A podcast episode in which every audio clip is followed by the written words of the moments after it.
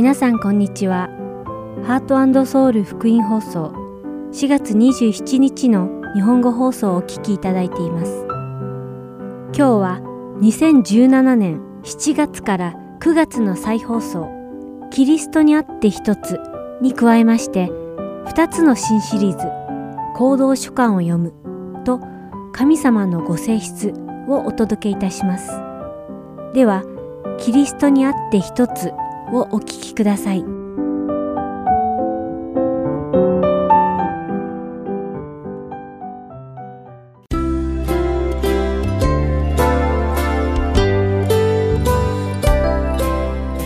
愛する皆さんこんにちは。ハートソウル福音放送キリストにあって一つの時間になりました。お相手のダイヤモンド優子です。どうぞよろしくお付き合いください。イエス・キリストの4つの福音書を読んでいると、とても大きな群衆がイエス様をついていっている様子が見られます。特にイエス様が5000人に食事を与える場面があるのですが、この人数は成人男性だけを数えた数なので、これに女性や子供を加えれば、軽く1万は超えるのではないでしょうか。今日、教会への参加者が1万人あるとすれば、それはとても大きな集会と言えるでしょう。テレビやメディア、携帯電話やインターネットがなかった時代に、これだけの人が集まり、そしてイエス様の後をついていったということは、驚くべきことです。一体こんなに大きな群衆がどういう経路でイエス様のことを知り集まったのか不思議ですね。ヨハネの福音書6章の中にイエス様が5000人の群衆に食事を与えたという奇跡を体験した人々はその後もイエス様の後をついていったとあります。しかしその後イエス様は一人で山に登られ弟子たちを船に乗せてカペナウムの方へ送り出しました。イエス様と弟子たちが別行動をとった後、この大きな群衆はイエス様をあちこち探し始めました。翌日、湖の向こう岸に残っていた群衆は、イエス様の弟子たちが乗っていたチベリアスから来た小舟にイエス様が乗っていることを期待しましたが、弟子たちもイエス様もいないことを知ります。そこで彼らは自分たちも小舟に乗り、イエス様を探しにカペナウムに行きます。そしてとうとうイエス様を岸の向こう側で見つけるのです。ヨハネの福音書6章26節で、イエス様はついてきた群衆に対して真面目な口調で話されました。誠に誠にあなた方に告げます。あなた方が私を探しているのは、印を見たからではなく、パンを食べて満腹したからです。そして53節では、こうもおっしゃっています。誠に誠にあなた方に告げます。人の子の肉を食べ、またその血を飲まなければ、あなた方のうちに命はありません。イエス様が人々に伝えたかったことは、人はこの世が与えるパンだけで生きるものではなく、永遠の命に導くことのできる神の御言葉で生きなければならないということでした。いずれは腐ってしまうこの世のパンのためだけに働いて生きるのではなく、私たちが腐ることのない永遠のパン、すなわち天から来られたイエス様の御言葉によって生きることができるように、イエス様はこの地上に来られたのです。しかしイエス様のこの教えは群衆に理解してもらえないばかりか、イエス様に対する論議へと発展してしまいました。これがきっかけで、イエス様についてきていたたくさんの弟子たちが離れ、イエス様の教えについていかなくなったと聖書は言っています。イエス様が伝道されている間、数えきれない人たちがイエス様の行く先々を熱心についていきました。しかしそのほとんどの人が、ただ単に癒してもらうため、または癒されたいために、自分の利益や何らかの見返りが理由でついていったのです。今日、たくさんのクリスチャンがイエス様の後をついていっています。その多くの人が日曜日には教会に行き、復興会にも参加します。また、日曜学校や賛美チームなど、いろいろな教会のイベントやボランティアに携わることで、自分は敬虔なクリスチャンだという自覚をしている人もいます。もちろんそれらはとても貴重な奉仕に変わりはありません。しかし、もし自分の奉仕や主の御言葉を聞く理由がイエス様の教えと違っていれば、私たちは弟子ではなく、群衆の一人に他なりません。カイル・イデルマンという牧師が書いた本の中で、イエス様についていった人は多かったが、弟子は少なかった、と彼は言っています。多くの人が熱心に働くことで、イエス様の後を追っていると解釈していましたが、彼らの道はイエス様の示された道とは全く違っていました。彼らはイエス様の御言葉を熱心に聞くようにイエス様の後を追うことで、自分たちをイエス様の真の弟子だと思っていたのかもしれませんが、残念ながら、彼らはイエス様のことを最後まで追ってはいませんでした。イエス様は私たちがこの世でのいい暮らしや良い将来を送ることを約束されてはいません。むしろそれとは逆ではないでしょうか。イエス様は自分についてくるということは、この世から憎まれ、それに伴い迫害を受けるとおっしゃっています。よって、イエス様の教えに従って生きるということは、自分を捨て、自分の十字架を背負わなければいけない。また、イエス様を最後まで追い続けることができる人とは、自分を捨てることのできる人だけだ、とイエス様は言っておられます。では、クリスチャンとは一体何なのでしょうか？クリスチャンとは、イエス様の教えに従って生きる人のことを指します。しかし、言うは安し、行うはがたしということわざがあるように、イエス様の後を追うということは、決して簡単なことではありません。ルカの福音書9章23節では、私たちにこう言っています。イエスは皆の者に言われた。誰でも私についてきたいと思うなら、自分を捨て、日々自分の十字架を追い、そして私についてきなさい。では、この自分を捨てるとはどういう意味なのでしょうか？それは自分の意志やすべての決定権を放棄し、すべてにおいて神様の意志を最優先させるということです。例えば、職場に苦手な同僚がいたとします。自分はその人を避けて過ごそうと思っていても、もし主の御心がその人と一緒にランチをしなさいというものならば、あなたは自分の意思を却下し、その人をランチに誘うのです。イエス様に従うと決めた時点で、イエス様に従う前の自分はすでに死んでおり、自分の体ももはや自分のものではなく、イエス様に属する新たなものなのです。ですから、主が私たちに望まれるものだけが自分の中に残り、うぬぼれや見栄、プライド、すべての自己中心的な考え方は死ななくてはいけないのです。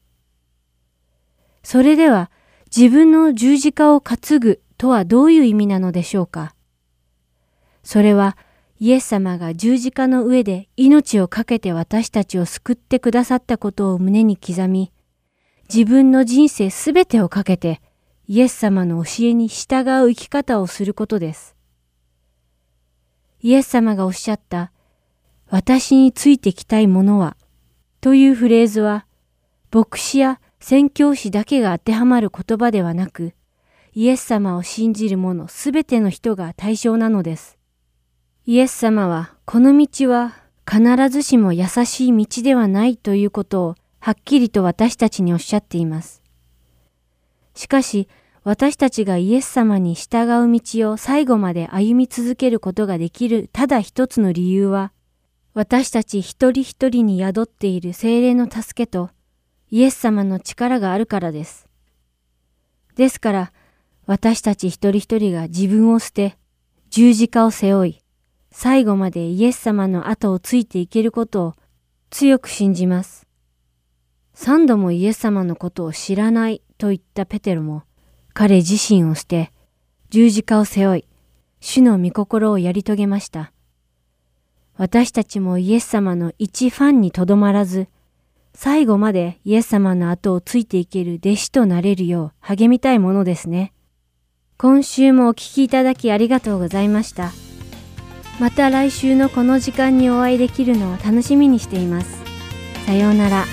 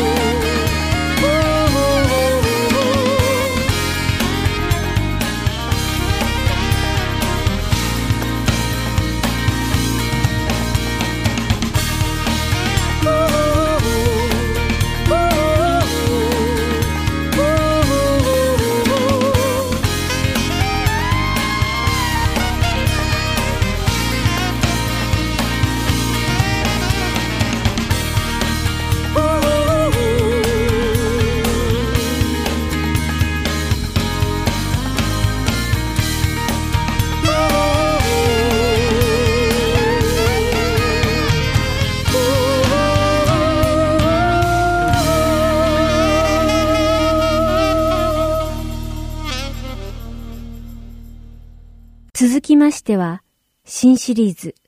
行動書簡を読むをお聞きください。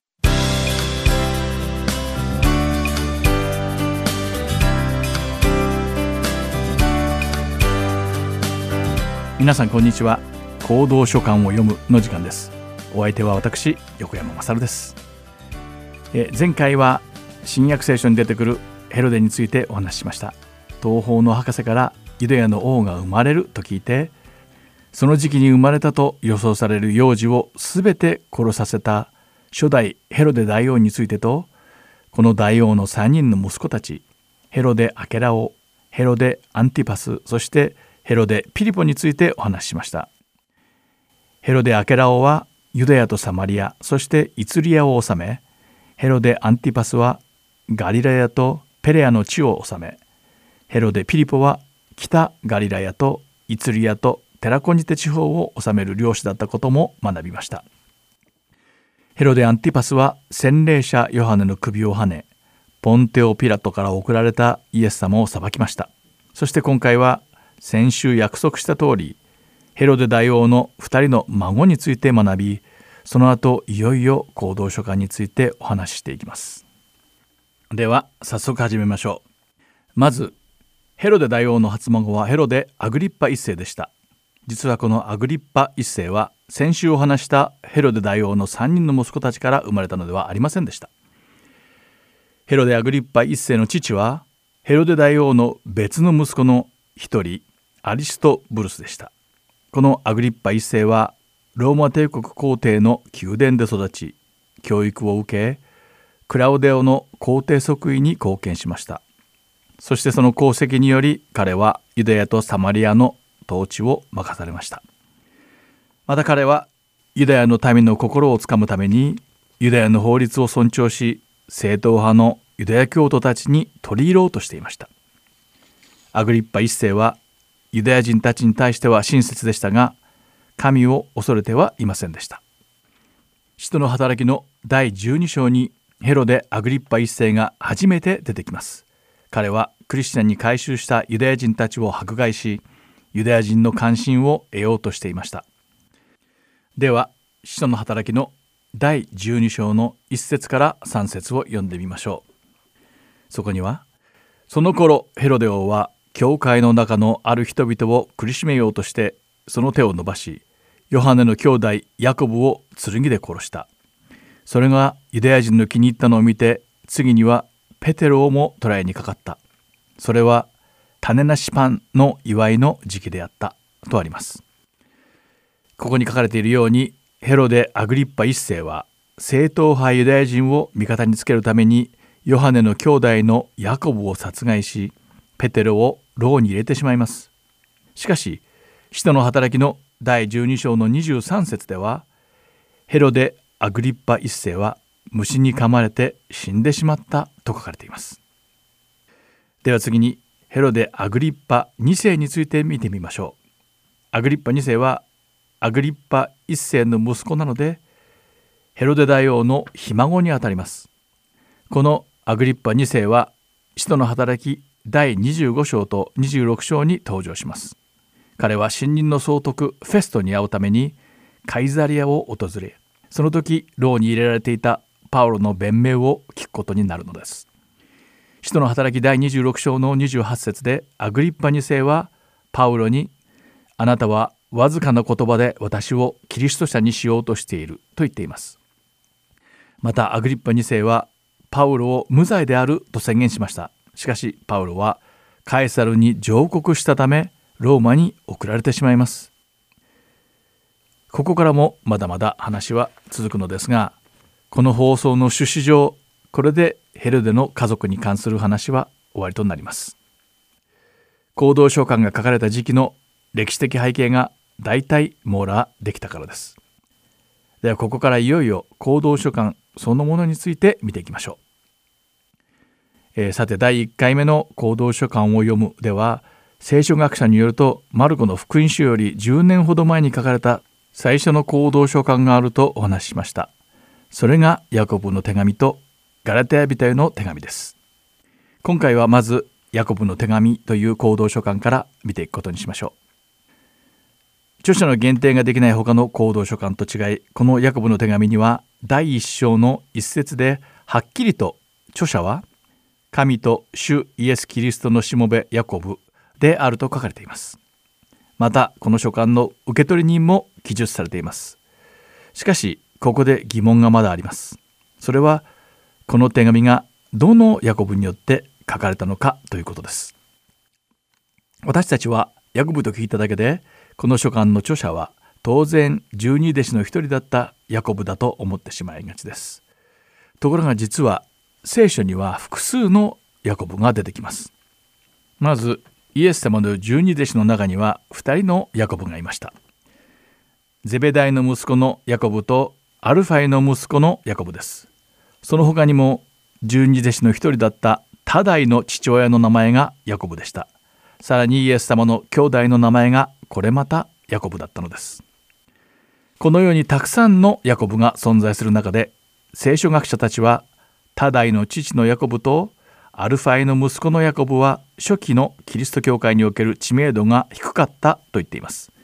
その根拠としてこの2人がもしよく知られていたなら使徒の働きにその名前が出てくるはずなのに全く出てきていないということを挙げています。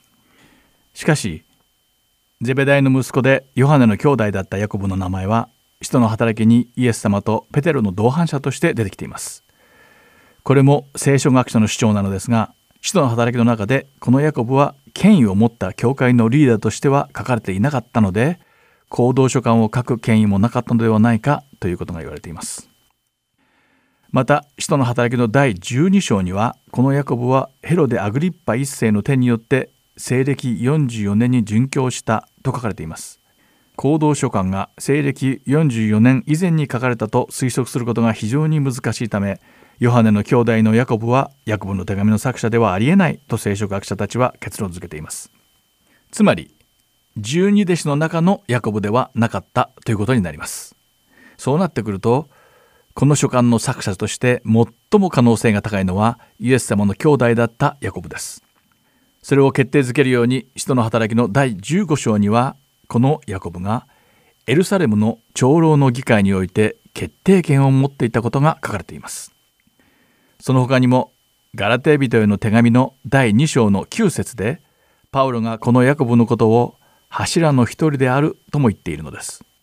さらにヤコブの手紙の第1章の一節に書かれた簡単な自己紹介だけでこの書簡の読み手がこのヤコブが誰であるかがわかることでも彼の知名度が非常に高かったことが読み取れます。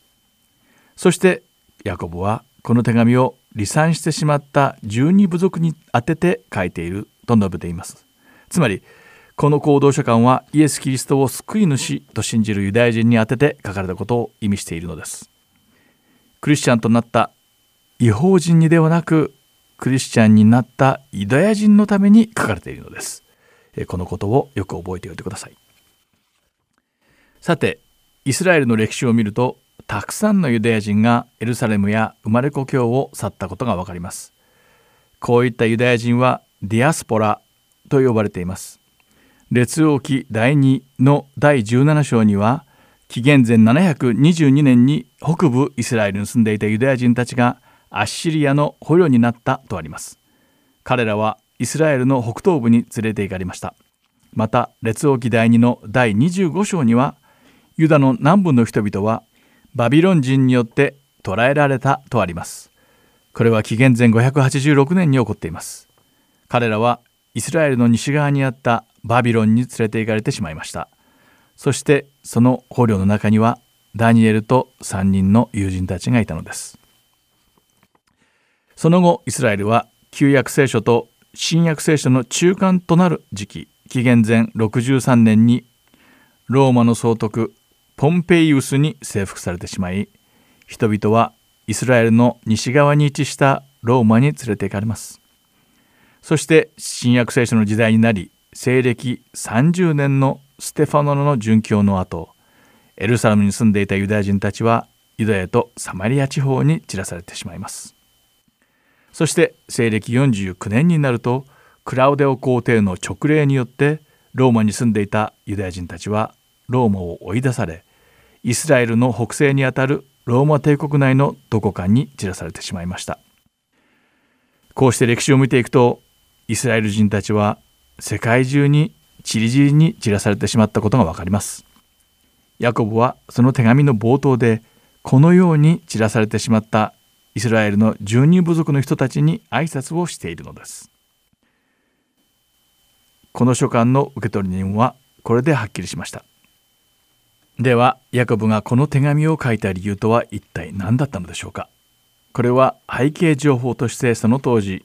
教会で何が起きていたのかが分かればヤコブがこの行動書簡で伝えようとしたことをより深く理解できこの手紙を通して精霊の声を聞くことができるのです。そしてこの行動書簡に限って言えばこの手紙をよく読めば当時の歴史的状況がある程度推測はできます。手紙の内容からヤコブが伝えたかった主題の一つは行動を起こすことについてだったことがわかります。しかし何の予備知識もなしにこの手紙を読むとヤコブが救いとは個人の行動によってもたらされるということを議論しているように誤解してしまうかもしれません。実際に宗教改革者のマルティン・ルターはヤコブの手紙のことを藁の書簡と評したことは有名です。このルターは信仰によってのみ救われると述べていた人で神の恩寵に関する記述が全くなく行動のみを強調しているヤコブの手紙は彼にとって行動によって救われるというカトリックの教義を支持しているように思えたからです。しかし実際にはヤコブは行動によって救われるとは一言も言っていないのです。ヤコブが恩寵による救いに言及していないことは彼が行動による救いを支持しているという証拠にはなり得ないのです。事実は実は全く逆でヤコブの基本的な前提は救いは恩寵によってのみもたらされるということでした。この手紙でヤコブが離散してしまった十二部族の人たちに伝えたかったのはイエス様を通して救われた者は神の民となりそのように生きなくてはならないということだったのです。聖書学者によるとこの手紙が書かれた当時はステファノは殉教してしまいましたがこの殉教という概念はクリスチャンの中では一般的に知られてはいなかったそうです。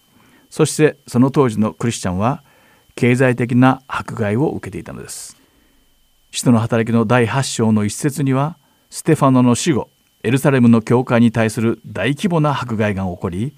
十二弟子を除いたクリスチャンたちはユダ及びサマリア地方に離散させられたことが書かれています。この離散したクリスチャンたちはイエス様を信じていたという理由だけで自分の家を捨て財産や仕事を放棄してエルサレムを出ていかなければならなかったのです。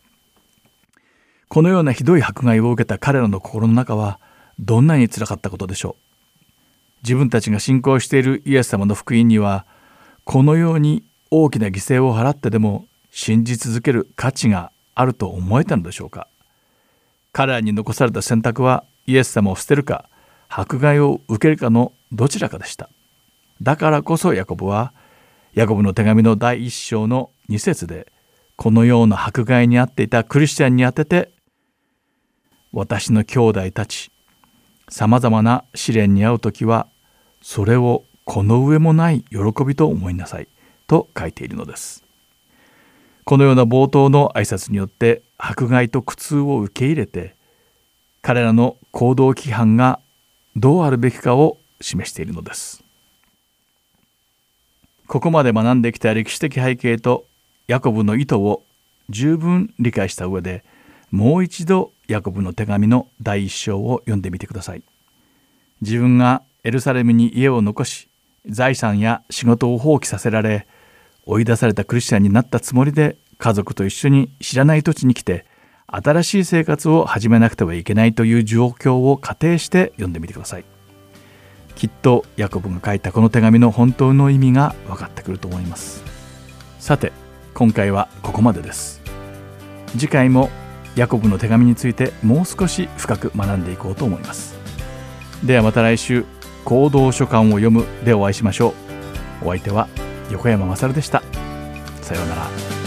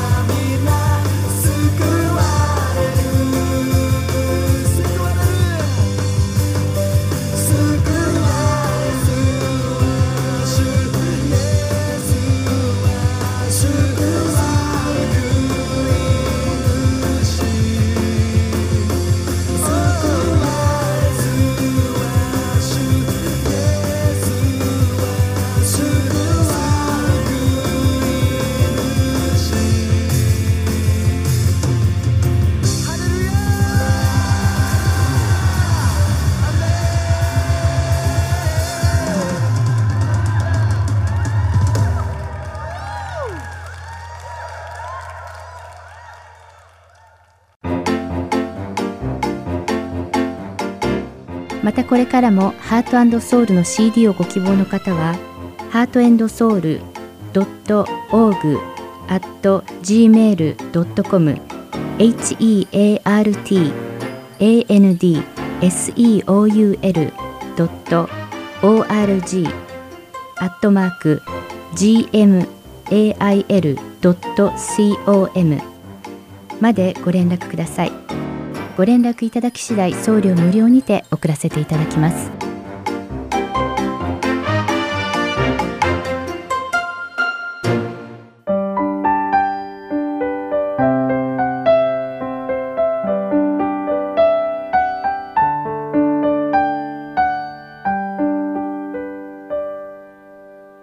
次は、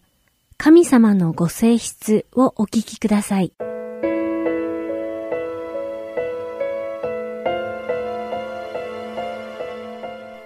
皆さんこんにちは。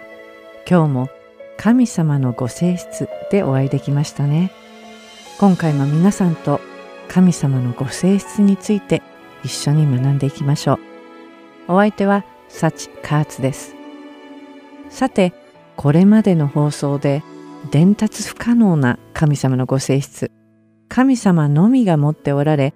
私たちには決して与えられることのないご性質について学んできました一つ目は神様は三位一体であり唯一であられること。この概念は集合体である一房のブドウを例にとって学びました。たくさんのブドウの実がついているけれど一房であるということでした。覚えていますか？そして前回、超越的であり、無限であるというご性質を学びました。神様は私たちの知力、想像力では及びもつかない超越的な存在であられ、制約という有限な概念の外に存在されているために、無限であられることを学びました。そして今回の放送も、神様の伝達不可能なご性質の一つについて学んでいきます。そのご性質とは永遠であるということです。無限であることは物理的な制限がないことを表していますが、永遠とは時間に関する制約がないことを示しています。神様には始まりも終わりもなく、常に存在されており、時間の枠組みの外におられるのです。それは神様ご自身が時間を作られたからです。モーセは詩編90編、一節と二節で、主よ、あなたは世々にわたって私たちの住まいです。山々が生まれる前から、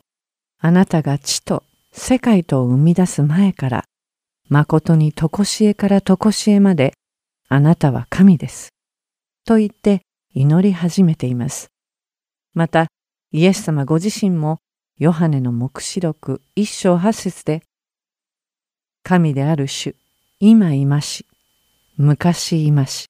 後に来られる方、万物の支配者がこう言われる。私はアルファであり、オメガである。とおっしゃっています。辞書を調べると、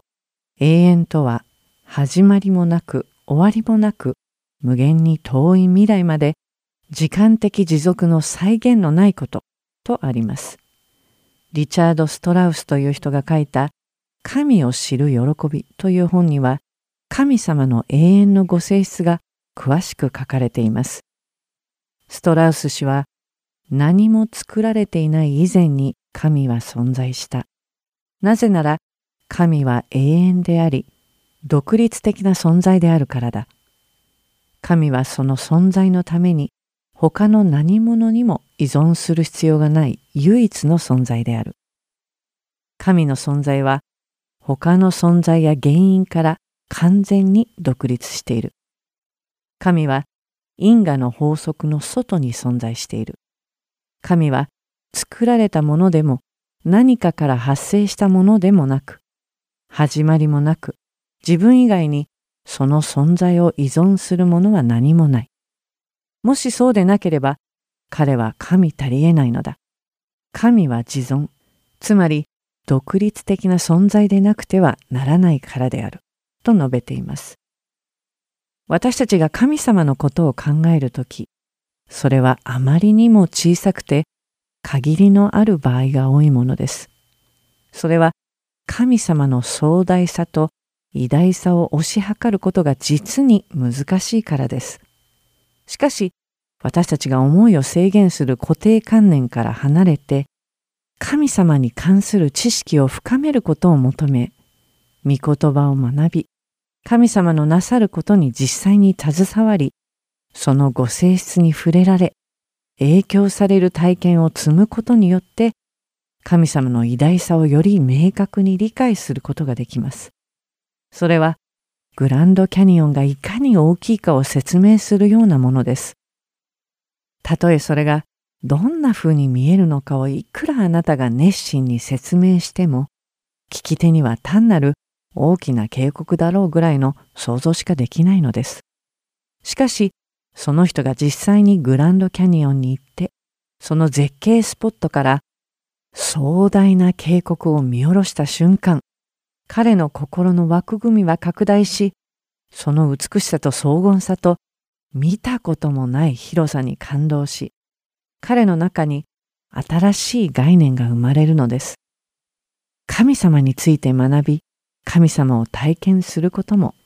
これと同じようなことだと言えるのではないでしょうか。神様は永遠であられるため、私たちの受けた救いは堅固であり、それを失うことはありません。エペソビトへの手紙、一章四節でパウロは、すなわち神は私たちを世界のもといの置かれる前からキリストのうちに選び、見前で清く傷のないものにしようとされました。と述べています。この箇所でパウロが世界のもといの置かれる前からと言っているのに気づきましたか？神様は創世記一章一節で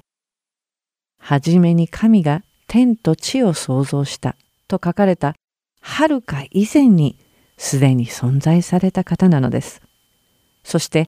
私たちは神の御国に入れていただき永遠の命を受けることが約束されています。イエス様がヨハネの福音書6章40節で事実、私の父の御心はこう見て信じる者が皆永遠の命を持つことです。私はその人たちを一人一人終わりの日によみがえらせます。と言われた通りです。私たちがついに神の御国に入れられる時に初めて永遠を実感するのだと思うとワクワクします。というわけで今回の放送はここまでです。最後にペテロの手紙第2一章十節と十一節に書かれた御言葉を読んで終わりたいと思います。ですから兄弟たちよ、ますます熱心にあなた方の召されたことと選ばれたこととを確かなものとしなさい。これらのことを行っていれば、つまずくことなど決してありません。このようにあなた方は、私たちの主であり、救い主であるイエス・キリストの永遠の御国に入る恵みを豊かに加えられるのです。アメン。今日もお付き合いくださってありがとうございました。また次回の神様のご性質でお会いしましょう。お相手は幸カーツでした。さようなら。